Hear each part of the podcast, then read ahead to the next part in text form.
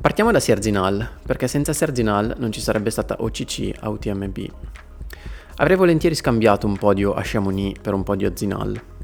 Sembrerà un pensiero controcorrente, perché Chamonix è il salotto buono del trail, l'epicentro della scena, dove sei in qualche modo obbligato ad esserci, dove ormai, se non ti fai vedere, sembra che tu sia un po' uno sfigato, un atleta in qualche modo meno degno di considerazione, anche se le cose non stanno proprio così. Chamonix è il luogo dove i brand fanno gara per avere lo chalet più grande e più figo, e dove uno stand all'Expo costa migliaia e migliaia di euro, dove il circo mediatico arriva quasi ad eclissare le gare e la competizione, almeno finché non scendono in campo Jim, Corny e Zach. Allora sì, forse si inizia a parlare di corsa. Serginal ha mostrato quest'anno, ancora una volta, il meglio di quanto il nostro sport abbia da offrire sotto il profilo tecnico, 5 sesti dei podi maschili e femminili sono africani ed è ancora una volta parte della ragione per la quale l'interesse e il seguito attorno a questi atleti decrescono esponenzialmente, nonostante il trail sia uno sport, tra virgolette, inclusivo.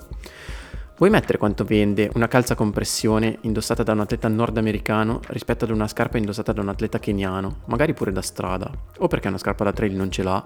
o perché, più probabilmente, non gli serve, avendo un controllo del gesto e una sensibilità superiore.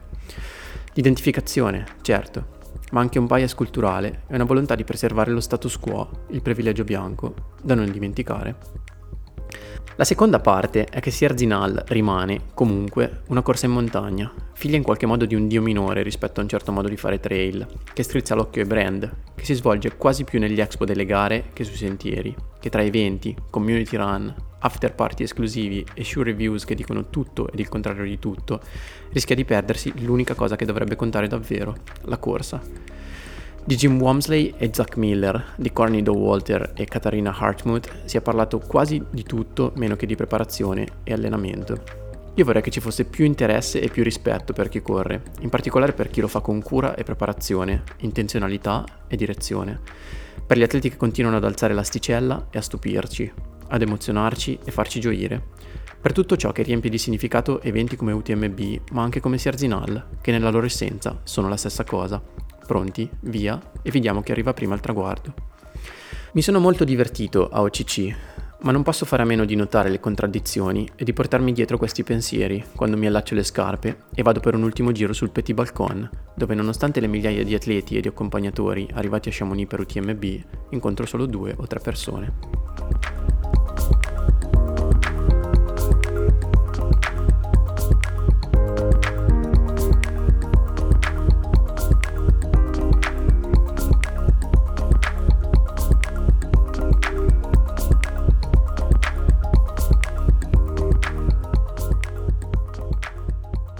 Ho riflettuto a lungo se leggere o meno questa intro dopo averla scritta. È mercoledì 6 settembre 2023, perché non volevo suonare troppo critico dopo l'esperienza di UTMB, dopo la mia gara che è andata decisamente bene, dopo essermi divertito per tutta la settimana, dopo aver perso il conto delle persone che ho visto, degli atleti che ho salutato e applaudito e dei piano cioccolato che ho mangiato a Chamonix. Però, alla fine, il podcast è un mio sguardo sullo sport che pratico e queste erano cose che mi sembrava valesse la pena dire Perciò, anche se a tanti magari piaceranno non troppo, alla fine ho deciso di leggervele lo stesso. La soluzione non credo sia sminuire o ridimensionare UTMB, ma portare sullo stesso livello altri eventi che meritano di esserlo e che per contenuti tecnici sono allo stesso livello o anche superiori a UTMB. Io credo che i media abbiano una grande responsabilità in questo e di questo anch'io mi sento parte. Quando un media decide se coprire UTMB e non un'altra gara, quando un brand decide di investire e di esserci a UTMB e non altrove, lo sport prende una certa direzione e si allontana da un'altra. È naturale che sia così. Poi diventa difficile lamentarsi se i rapporti di forza tra UTMB e tutto il resto sono così sbilanciati, se UTMB e il gruppo Ironman la fanno da padrone, con, loro, con le loro 36 e più gare, perché adesso si è aggiunto anche Chianti Ultra Trail, con le loro stone, i loro regolamenti, la loro partecipazione. Tutto questo non vuole offuscare il mio entusiasmo con il quale sono andato UTMB e credo che per il 99% delle persone che fanno trail o comunque che corrono possa essere un'esperienza molto divertente e sicuramente interessante. C'è livello, ci sono interesse mediatico, partecipazione, i sentieri sono tra i migliori su cui uno potrebbe sognare di correre, l'organizzazione funziona, ci sono una miriade di eventi, di persone di ogni nazionalità e c'è un'atmosfera soprattutto che è quella che rende Chamonix, Chamonix in particolare durante quella settimana. Guardi le gare, compri un pain au chocolat all'Amazon Dupin, vai al talk con Dakota Jones, applaudi insieme alle persone sedute fuori dai caffè e la brasserie, anche il concorrente che va verso il traguardo negli orari più improbabili e ti identifichi con lui. Diventa quasi bello anche ascoltare le note di Vangelis alla partenza o durante l'arrivo dei vincitori. Fa parte in un certo senso del folklore che accompagna la gara, come il pubblico di Zegama, la partenza da uno svincolo autostradale di Sierzinal, il bacio di una roccia con sopra disegnato un montone dopo aver percorso 100 miglia a Silverton per Hard Rock. Ora proseguirò con il mio racconto di OCC, una gara che dicevo è andata decisamente bene e le cui premesse non erano necessariamente buone, ma le cui sensazioni cercherò di portare con me il più a lungo possibile. Un difetto che credo di avere è che non riesco mai a godermi abbastanza le cose e ad essere davvero soddisfatto di me stesso, comunque non quanto vorrei o quanto probabilmente meriterei. Principalmente proprio perché non penso di meritarmelo, per la sensazione di non essere mai abbastanza. E sta succedendo, devo dirlo, anche dopo CC, sebbene sia chiaro, tutto questo non sposti assolutamente nulla nell'ordine delle cose, ma è comunque un risultato di una certa rilevanza, almeno per me. E credo sia proprio l'importanza, il valore personale di una certa cosa ad essere rilevante in questo senso. Partirò con i risultati. La gara è stata vinta da Stian Angermund in 4 ore 42.40, secondo il sottoscritto in 4.44.58 con un distacco di 2 minuti e 18. Al terzo posto Antonio Martins Perez, Spagna, Team Scarpa, 4.45.19. Poi Yusheng Guan, che è stato lungo al comando, in 4.45.49, quindi a soli 3.09 dal vincitore e a meno di un minuto da me. Quinto Jeshurun Small, United States, team Adidas Terrex a 5.38. Sesto Robbie Simpson, Adidas Terrex a 12.53. Settimo Anthony Felber. Ottavo Guangfung Meng. Nono Tao Luo, famoso per essere stato, diciamo, l'apripista della gara lunga dei mondiali di trail a Innsbruck. E decimo Jan Margarit, team La Sportiva, in 4.59 e 46. C'è da dire che i tempi non sono comparabili con quelli dello scorso anno perché il percorso è stato leggermente cambiato nel segmento tra Triante e Argentière per via di una frana. Quindi sebbene il dislivello totale fosse pressappoco lo stesso, forse qualche decina di metri in meno, il percorso era alla fine più corto di circa 3 km. 3 km. I 3 km che sono stati tolti tra l'altro erano abbastanza tecnici, quindi si può valutare probabilmente una differenza che va tra i 20 e i 30 minuti eh, con i tempi dello scorso anno. Nonostante questo, eh, rispetto al tempo di Manuel Merias del 2022, Stian è stato 36 minuti sotto, quindi probabilmente significa che ha corso più forte. Tra le ragazze invece ha vinto Tony McCann dal Sudafrica, team Adidas Terrex, 5 ore 18 e 21, quindi per dare un riferimento allo stesso tempo di Manu Merias lo scorso anno, ma come spiegavo con questo cambio di percorso. Al secondo posto Katie Scheid, la vincitrice di UTMB 2022 e la seconda di Western States di quest'anno,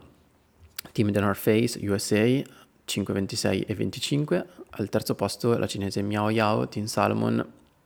5.27 e 07. Dopo di lei Kathleen Fielder, Team Salomon, Daniela Omus, Team Salomon, Rachel Drake, Nike, Candice Fertin, Gina Fitt, Louise Serban Penhoat, Scott, Nuria, Nuria Gill, ASICS e Anastina Erikla, ASICS. Mi piace sottolineare alcune performance, tipo sicuramente quella di Tommy McCann che era al rientro da un infortunio. Eh, lei ha avuto una stagione un po' particolare, ha corso a Transvulcania per prendersi la qualificazione per OCC e dopodiché si è infortunata e ha passato gran parte dell'estate a non correre e di fatto il suo, cioè, ha potuto finalizzare questo obiettivo solamente nelle ultime sei settimane e nonostante questo è sotto gli occhi di tutti quanto forte abbia corso. L'altro risultato secondo me incredibile è quello di Katie Scheid, che è pur vero che probabilmente per lei è, cioè, non va considerata un'atleta da 100 miglia perché forse le esperienze di UTMB dello scorso anno e di Western States di quest'anno sono quasi degli outliers nella sua carriera, visto che lei è abituata solitamente a distanze sulle 50 km, che continua effettivamente a dimostrare di correre molto bene. Però non pensavo appunto che dopo queste due gare così lunghe, così impegnative, soprattutto dopo Western States di quest'anno, sarebbe stata così competitiva su una gara così veloce, così intensa come OCC e quindi veramente veramente brava. Mm, tra l'altro ci siamo trovati all'antidoping subito, subito dopo la nostra gara e devo dire che ha vinto anche la gara per, per andare a pisciare dopo appunto per l'antidoping mentre io a parte che ero stra infreddolito e, e stanchissimo ci ho messo ben di più e mm, l'altro risultato femminile che così balza all'occhio e che, di cui sono particolarmente contento anche perché è mia compagna di squadra è quello di Rachel Drake che continua a migliorare gara dopo gara. Lei che 11 mesi dopo il parto è riuscita ad arrivare sesta in una gara comunque di livello e fa vedere ulteriori progressi dopo il suo, mi sembra, ventesimo posto a Sierzinal, quindi davvero brava anche lei. A 22 minuti da Tony McCann. Per quanto riguarda la mia gara, invece, era la prima volta per me eh, che superavo distanza, la distanza di 50 km. Devo dire che non ero intimorito dalla distanza, mm,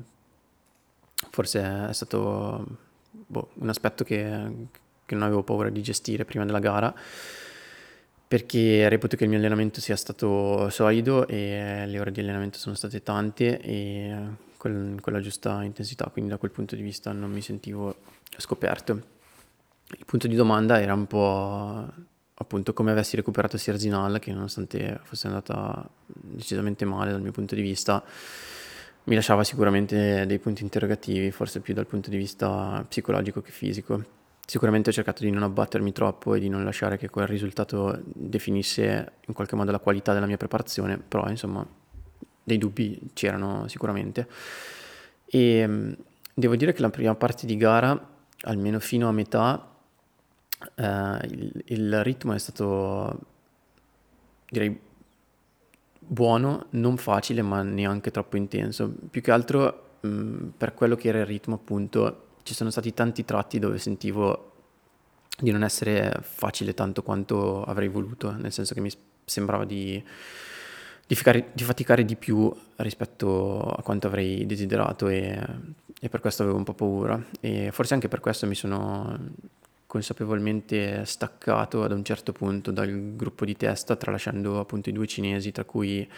poi Yu Sheng Guan che ha finito al quarto posto che eh, hanno fatto da apripista alla gara ma diciamo ad, esempio nella salita eh, verso prima di, di Triant verso la Monte Dubovin, per intenderci, ehm,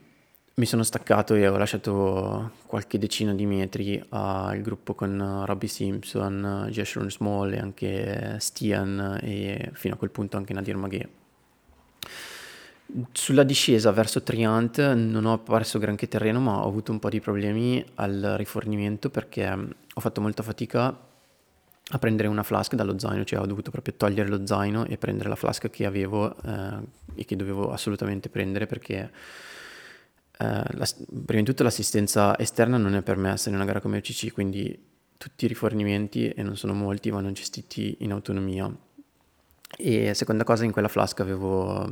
um, dei, dei, carboidrati che volevo utilizzare appunto in quel tratto di, di gara che, che, mi serviva a diluire con dell'acqua. Quindi sono stato costretto a tagliare lo zaino, a quel punto avevo tipo tre flasche in mano, non riuscivo più a capire cosa fare, ne ho buttata una a terra e ne ho aperta un'altra con i denti perché non riuscivo ad aprirla visto che avevo le mani bagnate, insomma c'è stato un po' di casini, un po' di contrattempi e tra tutto credo di aver perso boh, forse 40-50 secondi e ehm, che non è stato neanche necessariamente male perché poi ho detto ok da questo punto in poi devo concentrarmi cercare di recuperare il gap su, su chi c'è davanti a me e cercare di correre questa salita al meglio possibile fino al Col de Balm. A quel punto ero in nona posizione. Mm, sulla salita verso Col de Balm che è stato appunto il tratto di percorso modificato sono riuscito a recuperare quattro atleti e mm, tra l'altro salita bellissima, a tratti molto ripida, a tratti abbastanza corribile, un po' tecnica, soprattutto sul finale. Um, sono riuscito appunto a recuperare il duo di Adidas Terrex, Robbie Simpson e Generation Small e a fare tutta la parte in quota sui laghi Duposet e la discesa verso Argentière con loro, cosa che è stata molto utile perché tante volte secondo me quando si corre da soli, soprattutto in discesa, magari uno ha la sensazione di fare un buon ritmo,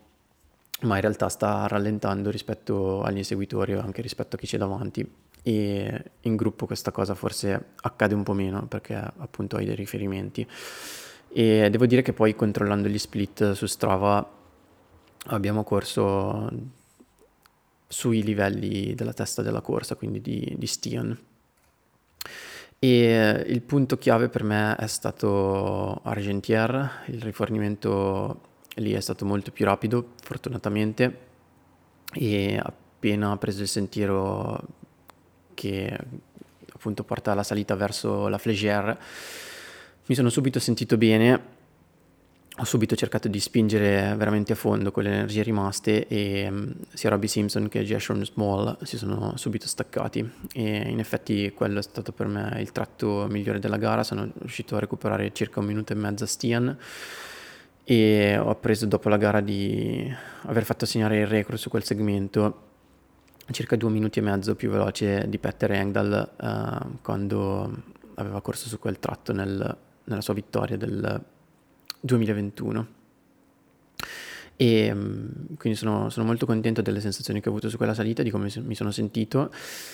e di come poi ho anche recuperato il cinese che a quel punto era in seconda posizione, Yu Sheng Guan, sembrava veramente in crisi, io sono passato praticamente un, a un chilometro dalla Flégère, gli ho dato una pacca sulla, sulla, spalla, gli ho chiesto come stava,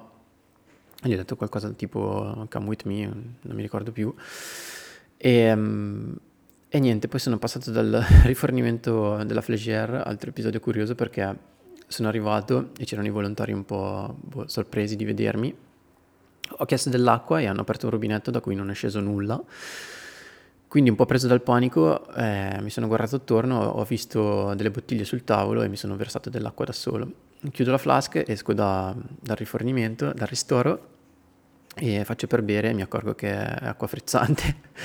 e quindi nulla, non ho bevuto più nulla fino al traguardo perché già lo stomaco cominciava a soffrire e non volevo assolutamente compromettere la mia integrità e vabbè, alla fine è stato sufficiente. Tra l'altro quei 15 secondi che forse ho perso a quel rifornimento perché sono dovuto tornare indietro per, per cercare l'acqua appunto eh, io ho urlato qualcosa tipo guardate che perdo la gara, cioè era un po' anche infastidito dalla situazione, comunque un po' sotto pressione in effetti poi eh, per come è stato tirato l'arrivo diciamo che avrei desiderato avere quei 15 secondi perché nell'ultimo chilometro eh, c'è praticamente un ponticello di attraversamento di una strada per poi mettersi sul sentiero lungo l'Arva che porta verso il centro di Chamonix e l'arrivo. Eh, praticamente io stavo scendendo dalle scale di questo ponticello e Antonio Martinez stava salendo dall'altra parte e io fino a quel momento non ero assolutamente consapevole che lui fosse così tanto vicino, anche perché avevo appena incontrato il mio allenatore Tito e Gloria il mio amico Andrea poco prima e non mi sembrava ci fossero segnali di qualcuno che stesse venendo a prendermi e tra l'altro mi sembrava di aver corso abbastanza forte anche la discesa, cosa che poi uh, gli split su Strava hanno confermato. E, um, e quindi da quel punto in poi mancava circa un chilometro, ho dovuto veramente dare fondo a tutte le mie energie e sprintare con tutto quello che avevo e diciamo che non mi sono troppo goduto l'arrivo fino alle ultime decine di metri prima di, di tagliare il traguardo e lo si vede anche da alcuni video che ho condiviso su Instagram. Però boh, sicuramente è stato forte, è stato intenso, è stato uno dei traguardi che ricorderò con, con più emozioni e sono arrivato sfinito. Eh, diciamo, non sempre arrivo a dare così tanto in una gara, quindi sono, sono contento anche di questa cosa, di come sia riuscito ad arrivare veramente fino in fondo alle mie energie. Ehm, la storia dell'antidoping l'ho, l'ho raccontata Tra l'altro questa è una cosa che, a cui come Project Runners Association abbiamo lavorato, sono stati controllati tutti i primi tre classificati su tutte le tre finals di UTMB, più alcuni controlli a spot, eh, antidoping ovviamente ufficiale della federazione francese antidoping. E um, nulla, penso che il racconto di CCC possa ritenersi concluso. Andrei avanti con le altre gare di UTMB e come ho anche detto nell'intervista che ho fatto con eh, Martin Gaffuri la domenica, quindi a conclusione di tutte le gare, credo che al di là della mia gara il ricordo che più mi, rimar- più mi rimarrà dentro a conclusione di questa esperienza saranno le belle performance dei miei amici, degli atleti che ho avuto la fortuna di vedere a UTMB, primo, di, primo tra tutti sicuramente Jim Walmsley. E, um, l'ho seguito nel ristoro di Vallorsin e poi l'ho seguito a distanza sul sentiero fino al Col du Montet e poi l'ho, l'ho visto all'arrivo lungo l'Arv prima di guardare proprio i suoi metri finali sul maxi schermo perché c'era troppa gente ed era impossibile avvicinarsi. E mm, mi ha fatto veramente tanto emozionare perché so quanto lavoro ci sia dietro a questa gara, a questo record, eh, perché nonostante il percorso sia leggermente cambiato rispetto a quello di, di Killian dell'anno scorso e non credo che UTMB, anche essendo una gara così lunga, possa pensare di mantenere esattamente lo stesso percorso tutti gli anni, eh, il suo 19-37 e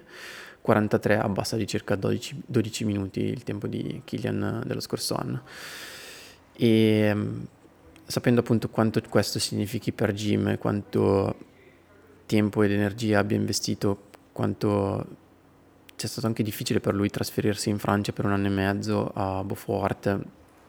e cambiare anche tanto il suo stile di allenamento e il tipo di atleta che è per inseguire questo sogno che aveva significa tanto e, e l'ho vissuto in una certa misura anch'io in prima persona. Quindi veramente bello vedere il suo arrivo. Al secondo posto un atleta che tanti fino allo scorso anno davano per finito, ma che altro che finito, eh, Zach Miller, North Face, anche lui sotto le 20 ore, 19.58 e 58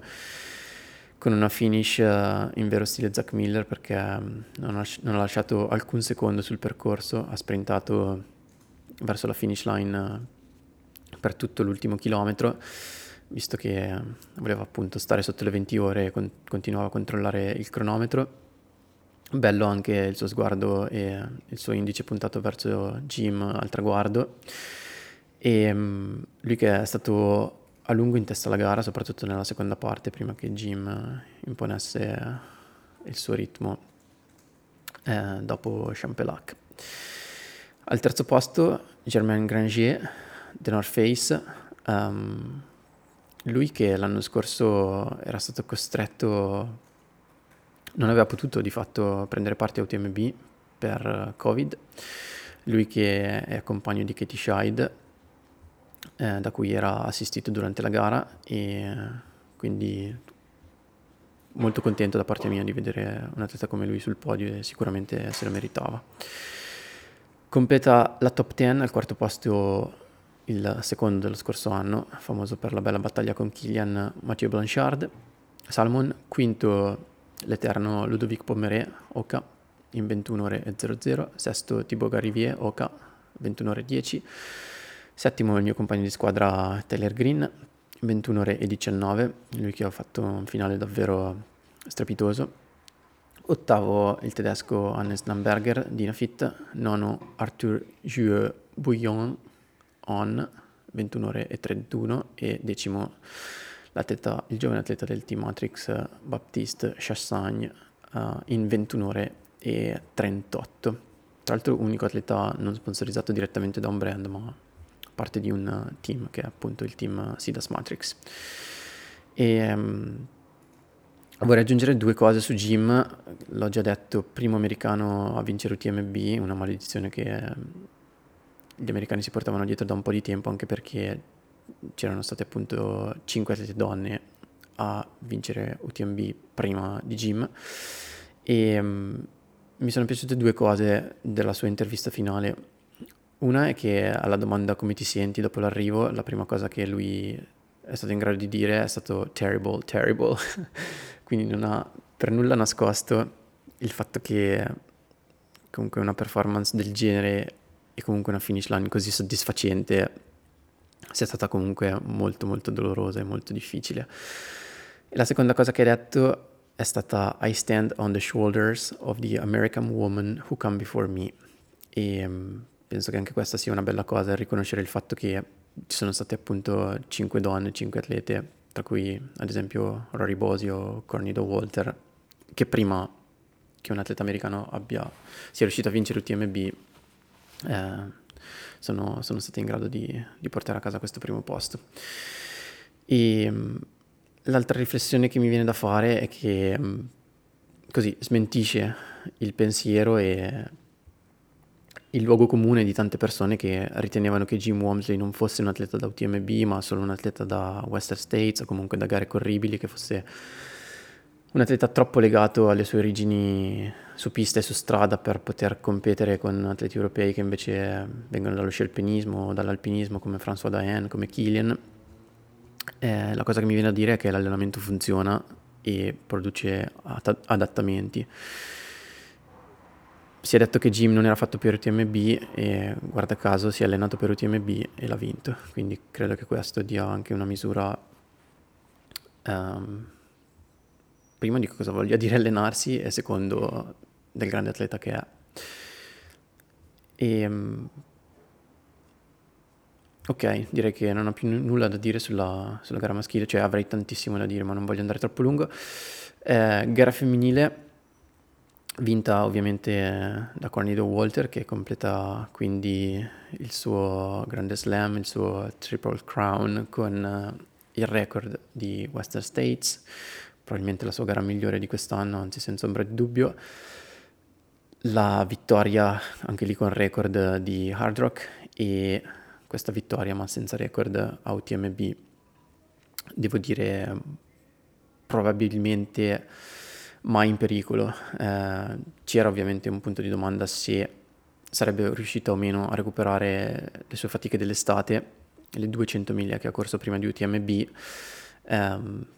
penso che i dubbi si sono dissipati ben presto. La seconda classificata, Katarina Harmuth, eh, tedesca del team Oka, è giunta staccata di circa 41 minuti. E mm, bellissima gara la sua, come bellissima anche la gara di Blandini Lirondel che è riuscita ad agguantare il podio proprio nelle fasi finali di gara, lei che è la record woman di CCC che aveva vinto l'anno scorso con record ed era il debutto su una 100 miglia, è finita terza in 24 ore e 22 al terzo posto Futsal Xiang, Cina, Okaoneone. Quarta Maite Maiora, Team Vibram. Eh, scusate, quinta Maite Maiora. Sesta Katarzina Solinska, On. Settima Alisa McDonald, Soconi. Nona, eh, scusate, ottava Lia Yingling, Lulemon. Set, de, ho, ho dei problemi con i numeri, scusate. Nona Sabrina Stanley, Adidas Terrex e decima Lucy Bartholomew Salomon. Come ho fatto con Jim vorrei soffermarmi anche sulle parole di Corny uh, alla finish line. Anche per lei ovviamente sono stato molto emozionato, sebbene misura un po' minore rispetto a Jim, perché con lui ho un rapporto molto più stretto e personale, ma mi è piaciuto molto ciò che ha detto, ovvero anytime we're given the opportunity to try something difficult or crazy, we should absolutely take it. This was totally crazy, really, really difficult, but worth it. Cioè, tutte le volte che ci viene data l'opportunità di provare qualcosa di difficile o folle, dovremmo assolutamente cogliere questa opportunità. Eh, questo TMB è stato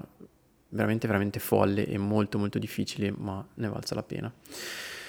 Corny che a differenza di tanti altri atleti non ha rilasciato un numero enorme di interviste, ad esempio non ha fatto podcast eh, dopo la gara, e ha rilasciato però un'intervista ad Iron Far che è anche trascritta sul loro sito ed è una cosa che apprezzo molto di Iron Far che appunto offre questo servizio. Eh, non ha nascosto la grande fatica e il dolore, soprattutto in certe fasi di gara, tipo quello attorno al Gran Colferré, eh, dopo Courmayeur, che è alla fine di una lunga salita. E dice che è stata addirittura incerta se sarebbe stata in grado di finire la gara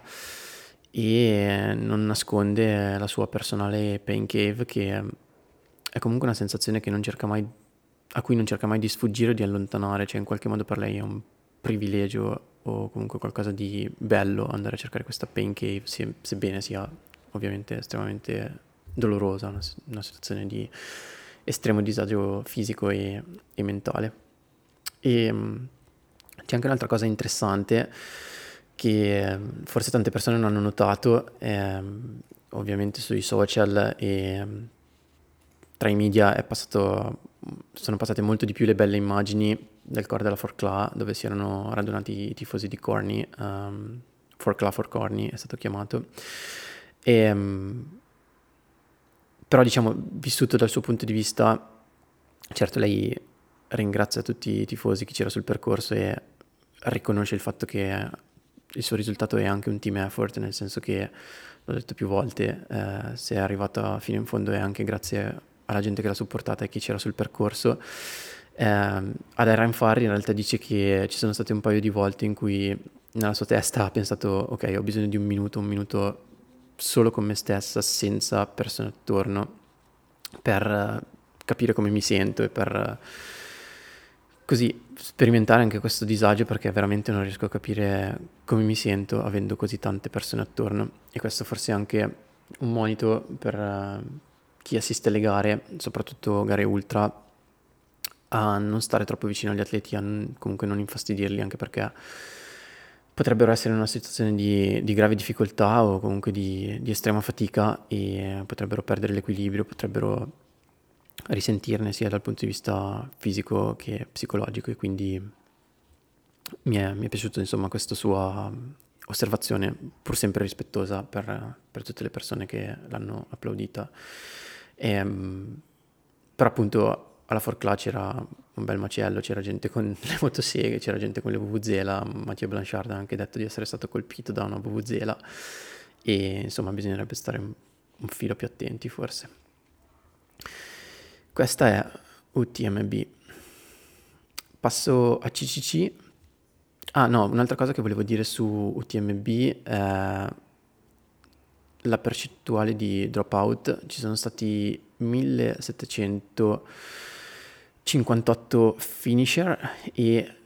931 DNF did not finish, quindi una percentuale di dropout del 35% circa.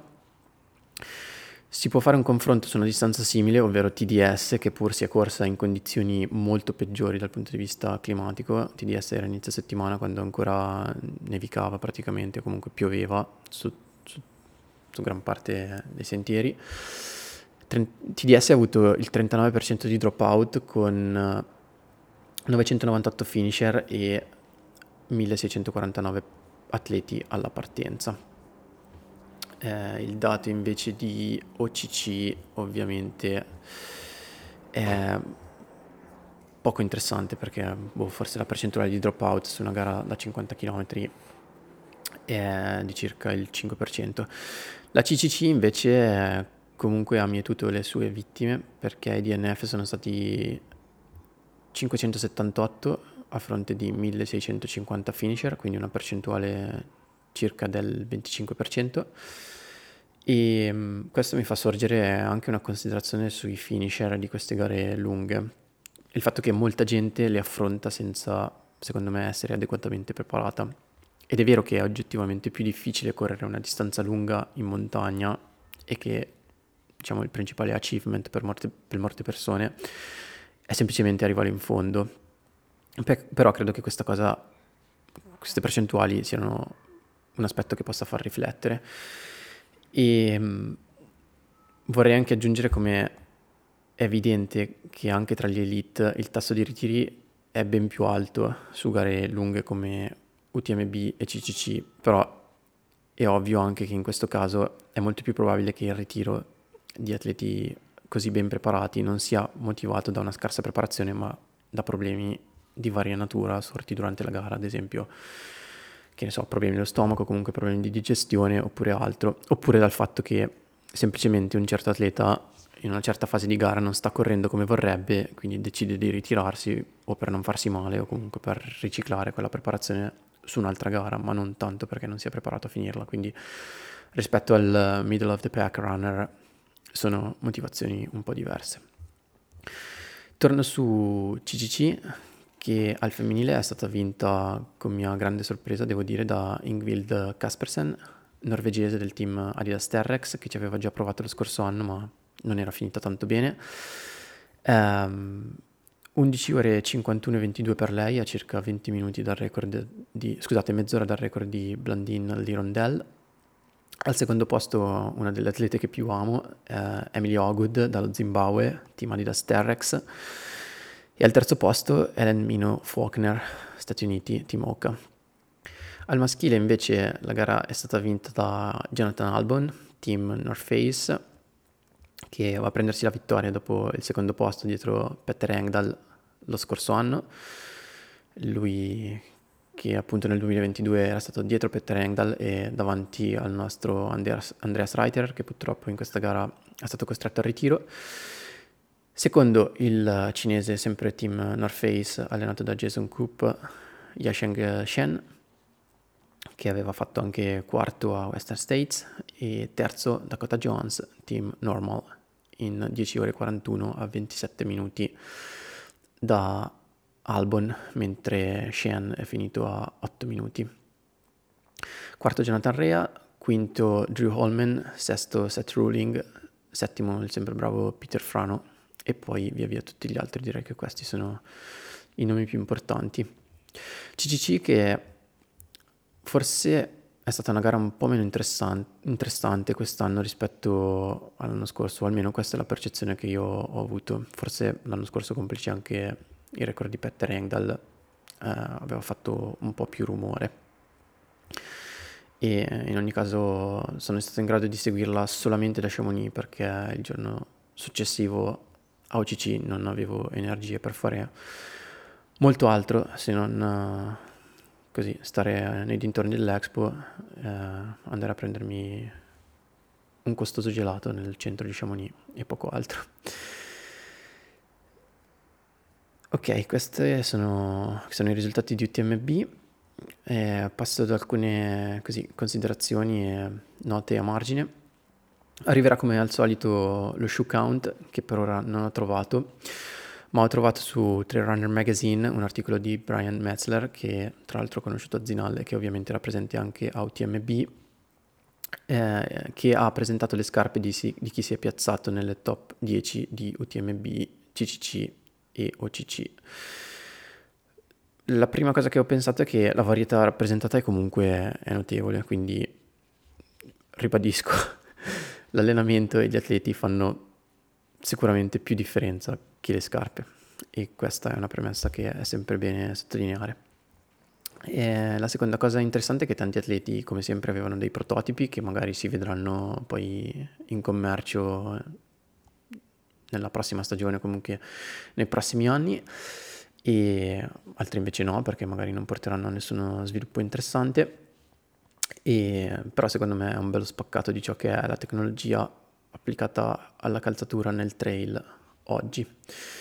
E la scarpa più rappresentata è la Agravic Speed Ultra di Adidas Terex, scarpa appunto presentata in occasione della settimana di UTMB che credo sarà disponibile dal prossimo anno, primavera 2024, in commercio. È stato condiviso anche una sorta di, medagli- di medagliere UTMB che penso non abbia alcun senso, almeno dal punto di vista delle nazionalità, perché mi sembra che negli anni UTMB abbia fatto di tutto per staccarsi dalle dinamiche istituzionali come quelle che regolano per esempio un mondiale e quindi perché adesso dobbiamo per forza appiccicargli addosso questa cosa delle nazionali? Mm, non lo so. cosa molto più interessante secondo me è andare a vedere come si sono comportati i vari team dei vari brand nelle tre finali delle World Series, ovvero UTMB, CCC ed OCC. Prendo i dati da Albert Giorchera che li ha postati su Twitter. Vince con tre medaglie, due ori e un argento Adidas Terrex, al secondo posto The North Face con quattro medaglie, un oro, due argenti e un bronzo, al terzo posto Oka, quattro medaglie, un oro, due argenti e un bronzo, poi Salomon, Asics, Nike Trail e al settimo posto Normal, Scarpa e Decathlon Keep Run. Eh, sarebbe più interessante, ma non ricordo dove l'ho visto, andare a vedere forse i punteggi che assegnano 10 punti al primo classificato, 9 al secondo e così via fino alla decima posizione per vedere quali sono stati appunto i team più solidi dal punto di vista performance e forse Spirito Trail aveva postato un'infografica simile ma non ce l'ho sotto mano in questo momento e um, vorrei finire con alcune considerazioni e impressioni così da UTMB eh, è stata per me la prima volta mm, in cui vivevo questo evento da dentro, cioè la prima volta in cui partecipavo effettivamente a una delle gare di UTMB, lo avevo già fatto da tifoso supporter negli anni scorsi. Una delle impressioni che ho avuto è che Chamonix sia diventata troppo piccola per l'evento che è UTMB. Nonostante la mobilità mi sia sembrata buona, il traffico comunque non eccessivo, Mm, uno, in, cioè in centro praticamente non ci si muove, c'è una quantità di gente esagerata. E la seconda cosa che, per esempio, da, quanto, da quello che appare dalle immagini in tv o comunque sui social, tutto sembra molto più, gran, di, più, molto più grande di quanto non sia in realtà. E per esempio anche la finish line eh, dove c'è l'arrivo è un rettilineo che sarà lungo boh, 50 metri in una piccola piazza stretta tra due viuzze di Chamonix e vista la statura raggiunta dall'evento, boh, è quasi, cioè, dà una sensazione particolare che si tenga in una piccola città come, come Chamonix. E l'altra cosa per me così interessante e particolare è stata anche vivere questa esperienza mh, dormendo in uno chalet che è stato lo chalet di Nike come lo hanno anche praticamente tutti i brand che noleggiano una chalet almeno per la settimana di UTMB. Alcuni brand lo fanno anche per tutta l'estate, ad esempio Adidas Terrex che dà la, la possibilità ai suoi atleti di allenarsi eh, sui percorsi, sui tanti sentieri di Chamonix, di ambientarsi e così di avere a disposizione uno staff di fisioterapia, eh, una cucina e tutto ciò che serve per allenarsi e riposare al meglio. E devo dire che anche questa è stata un'esperienza e come ho fatto notare anche nell'intro in un certo modo i brand ci devono essere perché, perché ormai funziona così. E vabbè sono dinamiche così interessanti da, da notare um, dell'antidoping uh, l'ho già detto e penso sia uno step importante mh, mm, nell'evento che è UTMB sui media um, ce n'erano ovviamente tantissimi. È stato per me impressionante vedere la sala stampa e così anche il centro di controllo del live streaming e di tutti i video di UTMB um, che non avevo mai visto e l'ho visto in occasione di un'intervista che ho fatto la domenica. Altra cosa che mi ha fatto piacere i premi che almeno quest'anno erano chiaramente scritti e disponibili sul sito, eh, quindi si sono evitate le polemiche dello scorso anno ed era ben chiaro quanto avrebbe preso ciascun atleta e quali gare sarebbero state premiate e quali no.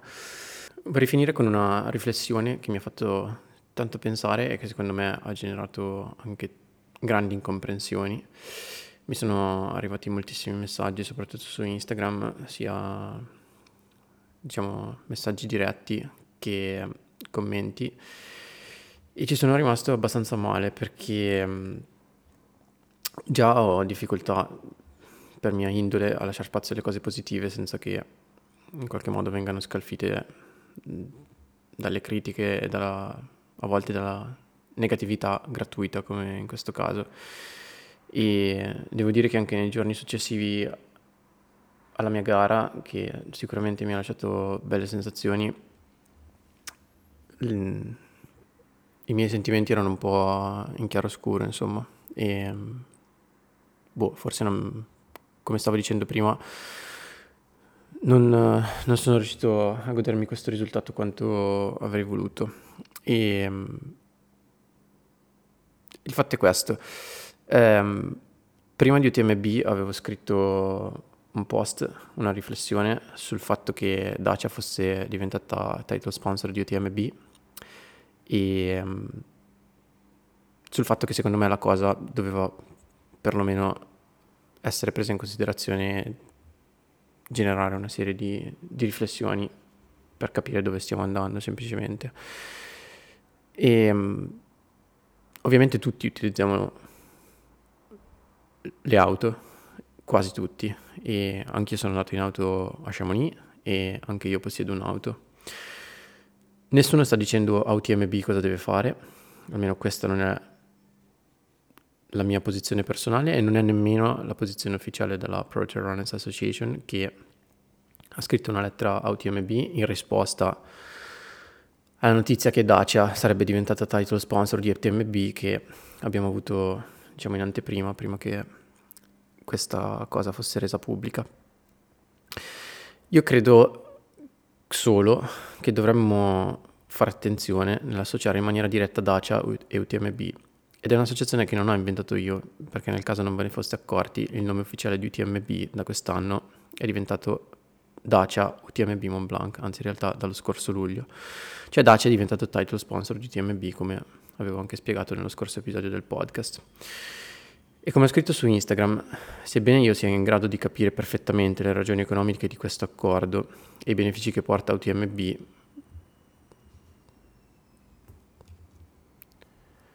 io penso che il fatto che Dacia possa beneficiare dell'associazione del suo brand con l'immagine di uno sport outdoor come il trail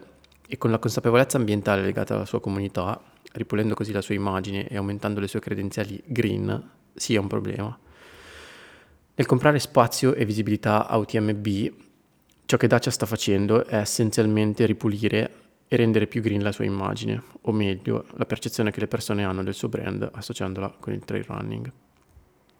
Secondo me c'è una distinzione fondamentale tra l'utilizzo privato di un'auto e il fatto di promuoverla attivamente. In termini pratici capisco anche come, per esempio, il fatto che UBS sia uno degli sponsor principali di Sierzinal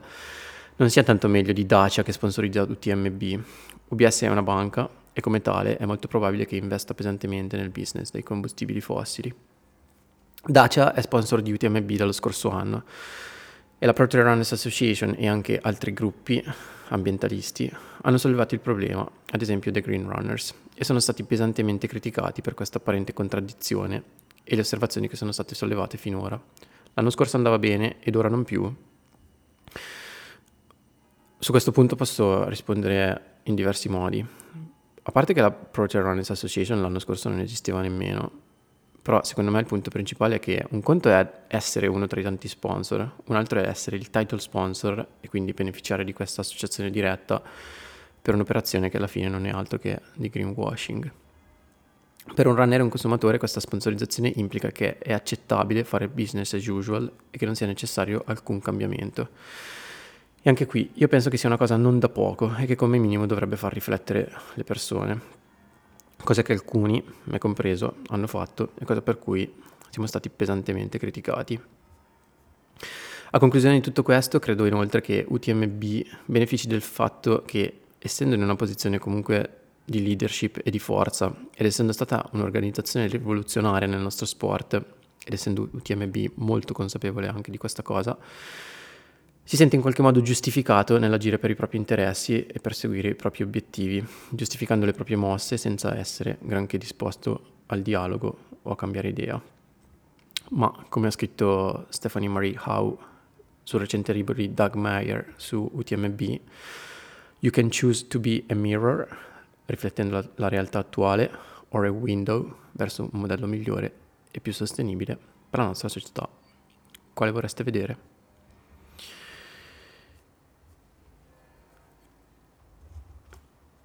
Termino raccontando brevemente la ETC, che secondo me è stata la gara più interessante di UTMB a parte le finals. A livello maschile è stata vinta da Roberto De Lorenzi davanti ad Alex Garcia Carillo e Xavier Chevrier, mentre al femminile eh, c'è stata una bella gara di Sara Alonso che era a rientro dopo un lunghissimo infortunio, lei praticamente non gareggiava dallo scorso anno a causa di una frattura da stress davanti a Filippa Williams e Julia Font. Passo finalmente a Sierzinal e ne parlo come di OCC dal mio punto di vista. E, um, era una gara che sicuramente avevo preparato molto bene, ma che per qualche motivo n- non sono riuscito a fare come avrei voluto, in cui non sono assolutamente riuscito ad esprimermi. Sono riuscito ad arrivare in fondo, ma prima di tutto come estrema sofferenza e seconda cosa ovviamente non nella posizione che, che avrei voluto. E credo semplicemente che sia stata una giornata no. Ho avuto un po' di problemi di stomaco che, han, che, mi hanno decisamente limitato da metà gara in poi, ma devo dire che anche nella prima parte non mi sembrava di essere in gran giornata, una giornata in cui avrei potuto fare magari, non so, top 10. E um, diciamo che anche le complicazioni del periodo pre-Sierzinal con il piccolo infortunio al piede e poi anche un altro problema che avevo avuto al bicipite femorale sinistro avevano in qualche modo influenzato il tapering e, e, gli ultimi giorni di preparazione, però ritenevo che si potessero superare e ritenevo comunque che la mia preparazione, soprattutto quella svolta in altura a Sestier durante il mese di luglio, fosse sufficientemente solida e invece, come avevo detto in maniera un po' provocatoria anche nello scorso episodio del podcast, tutto questo allenamento è venuto fuori nella, nella gara successiva, ovvero in ACC. E come ho detto anche prima, avrei super volentieri scambiato i due risultati. Però vabbè, è così che vanno le gare e bisogna accettarlo e insomma fa parte anche dell'essere un atleta anche di alto livello il fatto di, di fallire, di sbagliare ogni tanto. E diciamo che sono contento perché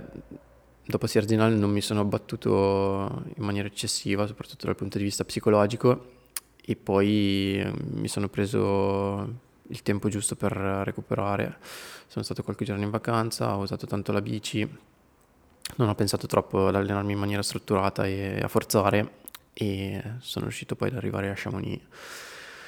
in condizioni decisamente migliori. In ogni caso,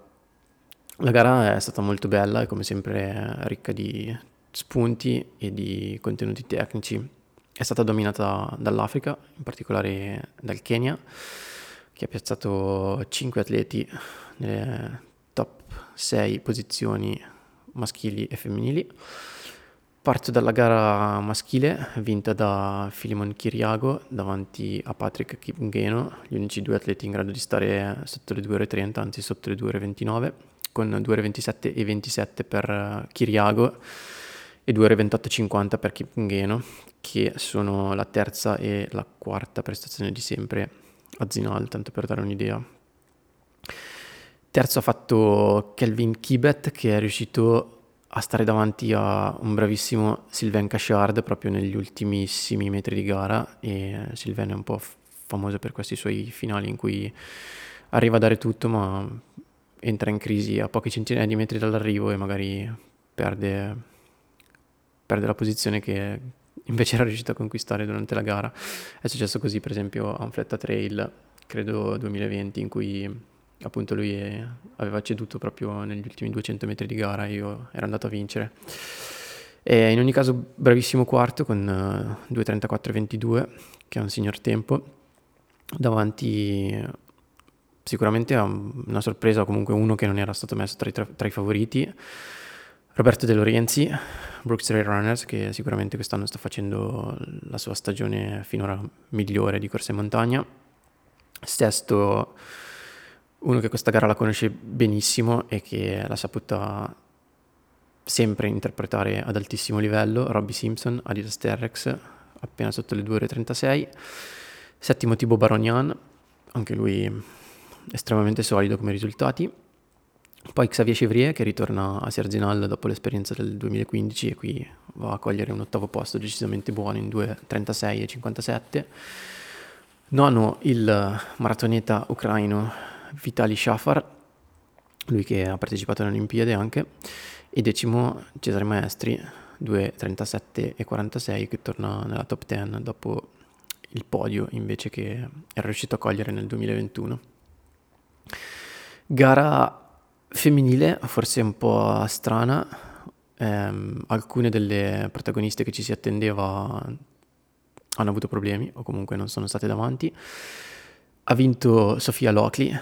Stati Uniti del team Salomon, classe 2000, giovanissima e scoperta già dello scorso anno perché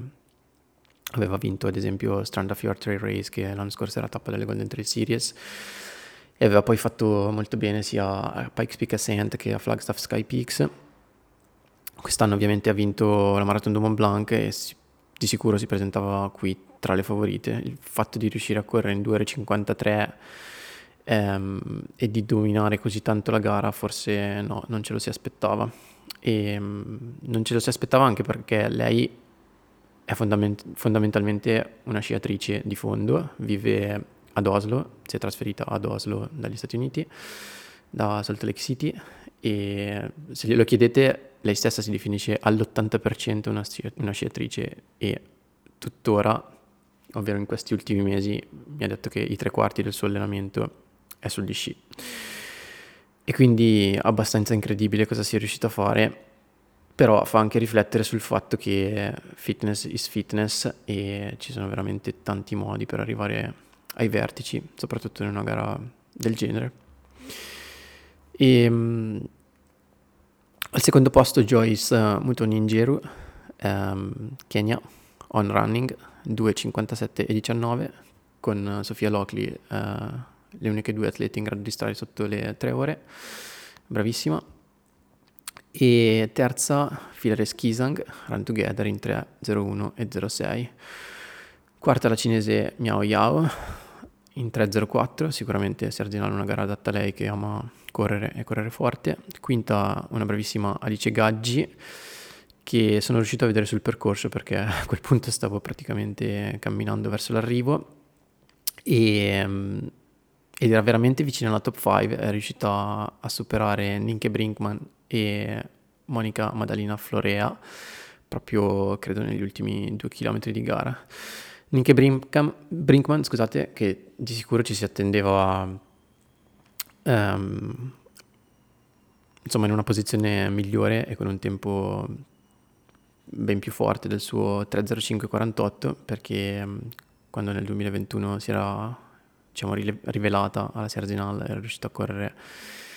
se non sbaglio sotto le 2.50 e però qui appunto un po' come me ha avuto problemi, è riuscita lo stesso a salvare la gara, ma di sicuro non ha fatto quello che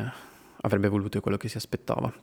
E um, si tratta della sua unica gara di trail di quest'anno perché da ora in poi si dedicherà alla maratona e al progetto olimpico di Parigi 2024, quindi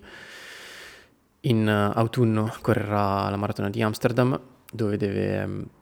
confermare il suo minimo olimpico proprio perché, per il fatto che il suo 2.25 corso a Boston di quest'anno, essendo un percorso point to point, non è valido ai fini della qualificazione olimpica. E insomma vedremo cosa, cosa sarà in grado di fare sia quest'autunno che l'anno prossimo, poi alle Olimpiadi. Quindi bellissima gara di Alice Gaggi, eh, top 5 di assoluto livello, ehm, ottava Ellie McLaughlin in 3.08 e 07 una stagione un po' in chiaroscuro per lei che ci si attendeva forse ai livelli dell'anno scorso con cui aveva terminato lo scorso anno. Eh, era andata fortissimo sia nelle finali di Golden Trail Series che poi ai mondiali thailandesi in cui aveva vinto la gara vertical ed era giunta terza sull'up and down. E, però si vede che anche lei sta sperimentando qualche problema almeno di preparazione Nona la ex ciclista classe 82 Emma Puley e decima una che Zinal l'ha vinta tre volte, Lucy Wambui Murigi 309 e 10. E due o tre commenti che vabbè mi ero annotato. Cashard, sicuramente una gara da sottolineare, e lui un atleta secondo me un po' sottovalutato, ma uno che è anche in grado di alternare veramente delle performance di livello stratosferico, come per esempio la vittoria ai campionati europei di corsa in montagna dello scorso anno, ha delle debacle spaventose e ha dei periodi in cui sembra che non vada avanti. E stessa cosa vale un po' per Roberto De Lorenzi che sta facendo veramente una stagione secondo me bellissima. Eh, vedremo cosa sarà in grado di fare anche nelle tappe US di Golden Trail Series, lui che in classifica generale è messo sicuramente molto bene. Molto bene. E bello anche vedere la conferma di Thibaut Baronian, uno degli atleti secondo me più, più interessanti, più solidi, che magari non, è, non vanta chissà quale numero di, di vittorie, ma che nelle gare che contano riesce sempre a piazzarsi. Finisco qui con uh, Serginal, aggiungo solo che um, quest'anno ovviamente c'era la diretta su Eurosport, è stata trasmessa anche su, sulle tv nazionali svizzere, quindi c'era sicuramente un bel seguito e um, si è ritornati alla Serginal come la conoscevamo pre-pandemia. Dal mio punto di vista è stata anche una bella occasione di confronto con uh, uno degli organizzatori di Sierzinal che è Lucien Finei, abbiamo fatto una lunga chiacchierata in cui ci siamo scambiati tante opinioni su, su come la Pro Runners Association e Sierzinal potrebbero collaborare, che cosa si aspetta anche Pro Runners Association da una gara come Sierzinal e come possa Sierzinal meglio aiutare lo sviluppo del nostro sport, quindi penso che da parte loro sia una posizione molto bella. Vado al challenge, al challenge Stellina che è stato accorciato per maltempo, siamo a fine agosto a Susa. La gara è stata vinta da Joe Stewart davanti all'americano Christian Allen e a Sylvain Cachard. È una gara per nazionali, quindi si correva con, con le maglie della nazionale, con, insomma per rappresentative. Primo italiano al quarto posto Hannes Perkman davanti a Luciano Rota e terzo italiano invece Andrea Elia all'ottavo posto. Tra le donne ha vinto Andrea Mayer davanti a Scout Atkin e alla brava Anna Gibson, Stati Uniti, ehm, a meno di un minuto da Andrea Mayer, quindi già questa è una notizia non da poco. Vado veloce sulla corsa in montagna, trofeo Nasigo, tappa di Coppa del Mondo di corsa in montagna. Ehm, a Casto in Valle Sabbia. A livello femminile è vinta da Andrea Maier in 1.46.06 davanti a Monica Madalina Florea 1.46.52 e Joyce Ngero in 1.48. Uh, Al maschile invece da, davanti si sono piazzati Filimon Chiriago e Patrick Kipngeno che hanno corso poco sopra al record fatto segnare da Kipngeno lo scorso anno c'è anche da dire che Kipngeno è un po' frenato da alcuni problemi al ginocchio che sta sperimentando quest'anno e quindi sulle gare up and down non credo che riesca ad esprimere tutto il suo potenziale e forse lo si è visto anche qui, è arrivato secondo ehm, e lo si è visto soprattutto in tutte le gare in cui c'era in qualche modo una discesa. Bellissimo terzo posto per l'americano Christian Allen in 1.32.33 che vuol dire veramente correre forte, molto molto forte, eh, una sorpresa, uno che un nome che è sicuramente da tenere d'occhio, un personaggio che anche così a livello di aspetto fisico attira l'attenzione, andate a vedere il suo profilo Instagram se volete scoprire perché.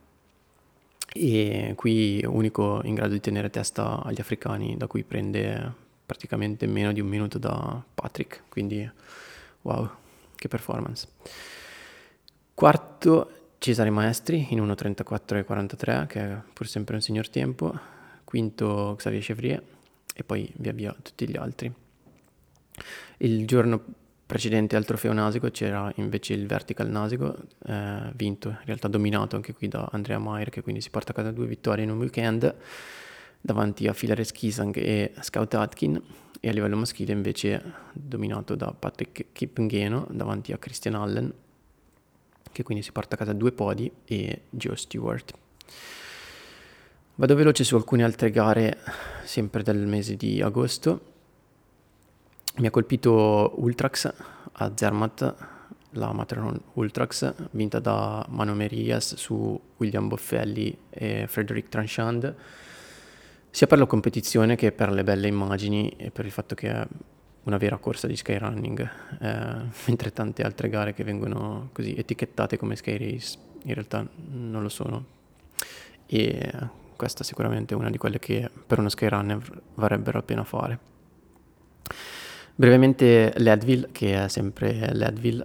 uscirà poi credo anche un articolo su The Pill, visto che il nostro amico Filippo Cavan è andato a correrla e, ed è andato anche bene, si è piazzato 29esimo se non sbaglio. Ehm, per inciso che posto, Leadville è veramente un posto follia in cui dovreste andare almeno una volta nella vita. Penso che l'unica atleta capace di viverci al momento sia Cornido Walter e, e penso anche che Leadville abbia neve qualcosa come boh, 7 o 8 mesi l'anno, quindi insomma sicuramente non un posto per tutti. Anyway, um, la gara è stata vinta da JP Gibling in 17.07 davanti a Luke Paulson 17.47 e Scott Trier in 17.54. Nomi non famosissimi, famosi forse a livello US, però vabbè, come dicevo Leadville è sempre Leadville. A livello femminile invece Jackie Manhart ha vinto in 21.24 davanti a Lucy Hans in 23.16 e Madeline Wickhart, canadese, in 23 e 32. Tion Dixans, che è una corsa in montagna che si tiene a una settimana da Sierzinal, è interessante um, perché credo sia... Non, non, credo che sia la prima volta, però è sicuramente una rarità. Um, la coppiata Tion e Sierzinal è riuscita, credo, a pochissimi atleti. Devo, dovrei andare a controllare il numero. Mm, non credo che non sia mai riuscita prima, ma Filimon Chiriago è riuscito a vincere anche questa davanti all'Engen Lolcurraru e Diego Vera e poi è andato a vincere Zinal, quindi sicuramente un risultato che si è fatto notare. Tra le donne ha vinto invece Joyce Ngeru, che poi si è piazzata seconda a Sierzinal e davanti a Filare Skisang e Lucy Morigi. Tra i tanti risultati citati da, dalla rubrica This Week in Running di Iron Far, mi ha colpito una 50 mile che si è tenuta in Hawaii a Koloa, che si chiama Kauai 50 Mile,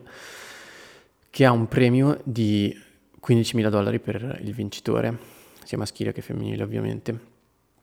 cosa che è insomma abbastanza unusual per una gara di trail, è praticamente lo stesso price money di UTMB. E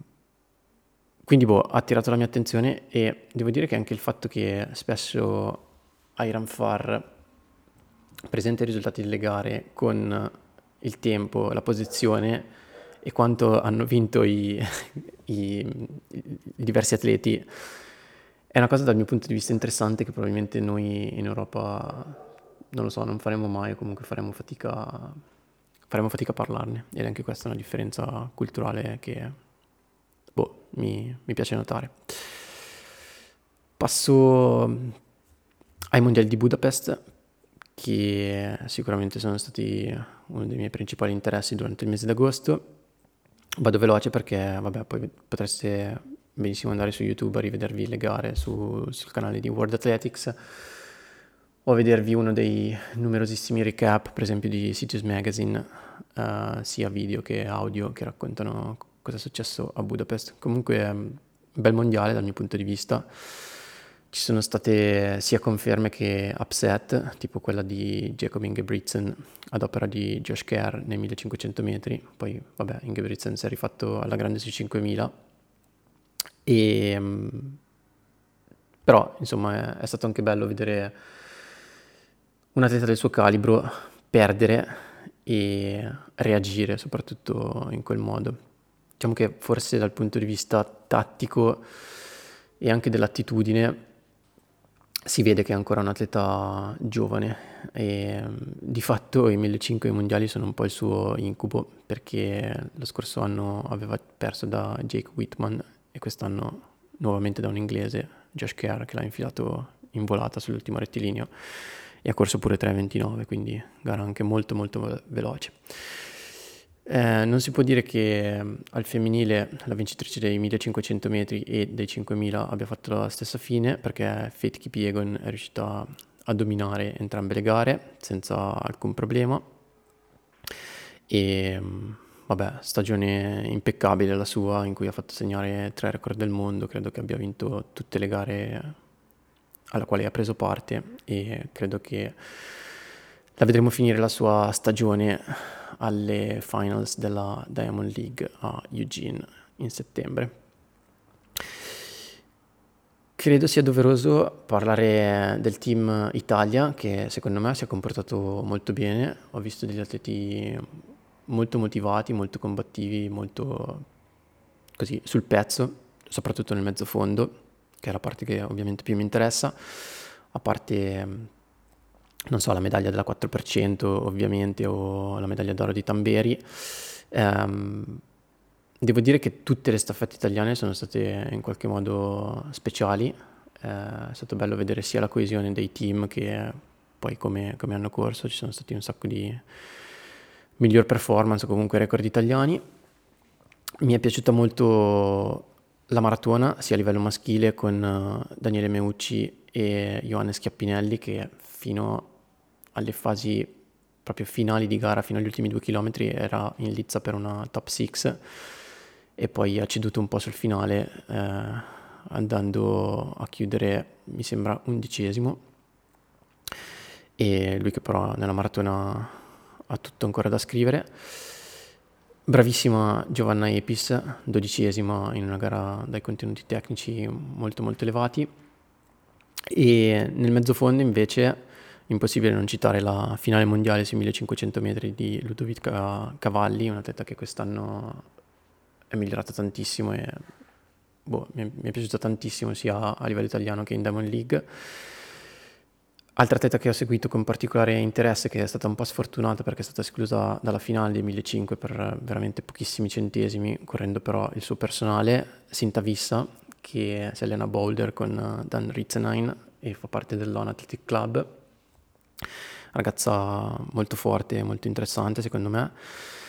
E devo dire che mi è spiaciuto molto per uh, Nadia Battocletti che aveva corso una qualificazione sui 5000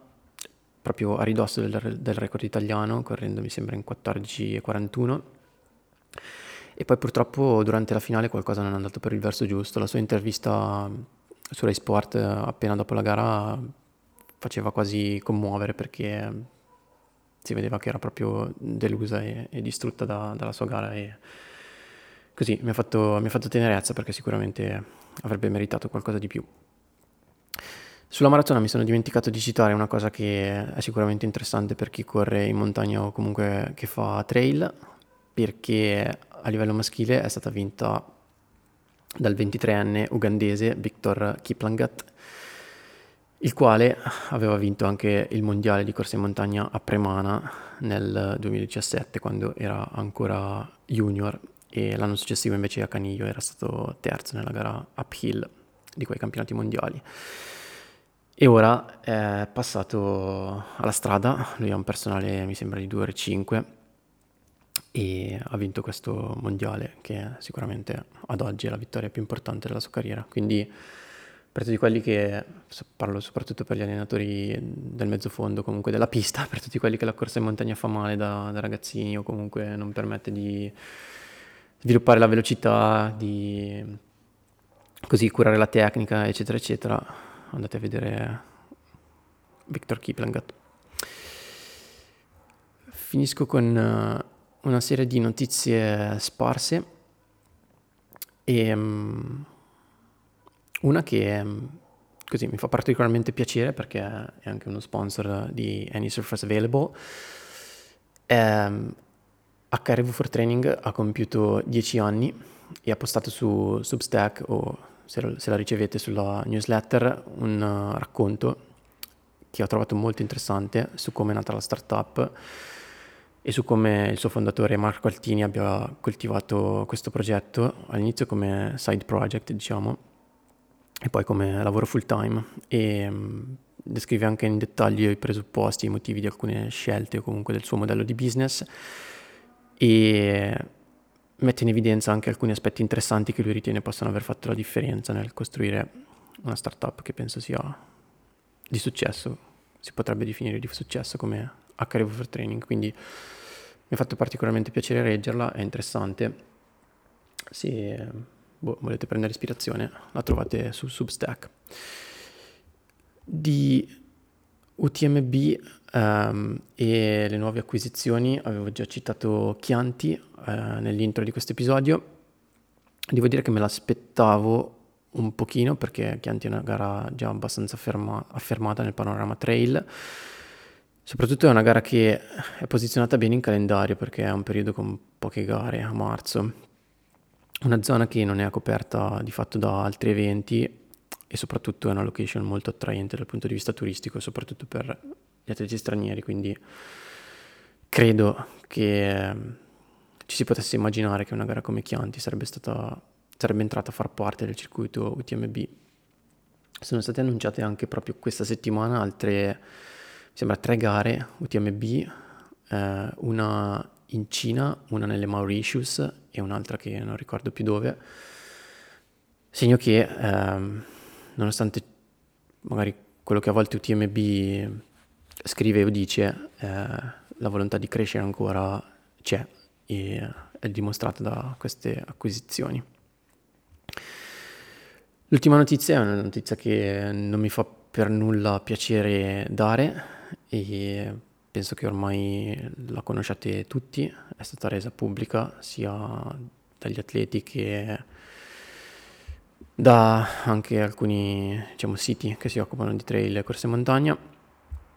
E riguarda il team Dinamo ovviamente e finisce qui l'avventura del team Dinamo durata di fatto meno di otto mesi e sinceramente i motivi ehm, de, così, della terminazione di questo progetto o del perché sia fallito non sono ben chiari. È uscito proprio ieri un uh, articolo di Spirito Trail con un'intervista a Luca Spada che io ho trovato abbastanza... Vabbè, non voglio usare aggettivi troppo pesanti, comunque abbastanza vaga e um, priva di, di contenuti veri perché di fatto lui non risponde alla domanda perché questo progetto è terminato, ma così adduce una serie di scuse, di, di fatti accaduti che possono essere più o meno veri e poi bisognerebbe anche sentire la versione degli atleti e dei team manager. Di fatto lui ehm, addossa la responsabilità della fine di questo progetto ai team manager, al responsabile della comunicazione che era Maurizio Torri, il quale si è poi dimesso da Dinamo, e agli atleti. In ogni caso dispiace, dispiace tanto perché nonostante, non lo nascondo, ci fosse un certo così, scetticismo da parte mia attorno a questo progetto perché mi sembrava che fosse una cosa un po' troppo calata dall'alto, un progetto che comunque non ha avuto tempo per svilupparsi e crescere in maniera sostenibile secondo me. Quello che più dispiace ovviamente è per gli atleti. Eh, secondo me è mancato totalmente il rispetto per gli atleti, che sono il materiale umano su cui si basa ogni progetto sportivo, compreso Dinamo, e credo che far finire così una, una squadra, un team, un gruppo che poteva anche avere dei difetti, ma era sicuramente interessante e affiatato, sia una cosa abbastanza terribile e di fatto gli atleti tanti di loro hanno anche lasciato il lavoro sono stati un po' diciamo illusi da questa promessa di poter fare i professionisti e adesso si trovano senza nulla quindi Non so in che modo si potrebbe aiutarli, credo che bisogna ancora lasciare un po' di tempo alle cose affinché si sviluppino, scusate, e si chiariscano e credo che atleti stessi e team manager rilasceranno anche la loro versione dei fatti. In ogni caso l'articolo di, scusate, l'intervista di Spirito Trail ve la includo nelle show notes, andate a leggerla e non vi consiglio di andare a leggere i commenti eh, sotto il post Facebook o Instagram perché sono abbastanza boh, raccapriccianti, devo dire. Anyway, se volete farvi del male potete sempre farlo. Passo ai podcast. Eh, non ho ascoltato tantissime cose in questo mese perché, perché, sono stato tanto in giro, perché sono stato tanto impegnato con le gare. Però um, parto lato mio, diciamo. Ce n'è uno che ho registrato con un podcast che si chiama The Big Run, che si chiama Discover What You Can Do, che è un titolo che um, non so se abbia tanto a che fare con l'intervista che ho fatto, ma è stata un'intervista che mi è, mi è piaciuta e um, mi sono state poste delle domande secondo me interessanti, domande sulla corsa, sull'allenamento, sulla mia preparazione, sul tipo di atleta che sono, quindi se volete andate ad ascoltarlo, The Big Run, Discover What You Can Do, Francesco Puppi, ve lo metto nelle show notes. E il secondo podcast che ho registrato è stato un recap di OCC direttamente da Chamonix insieme a Dylan Bowman, Danny Moreno e MK Sullivan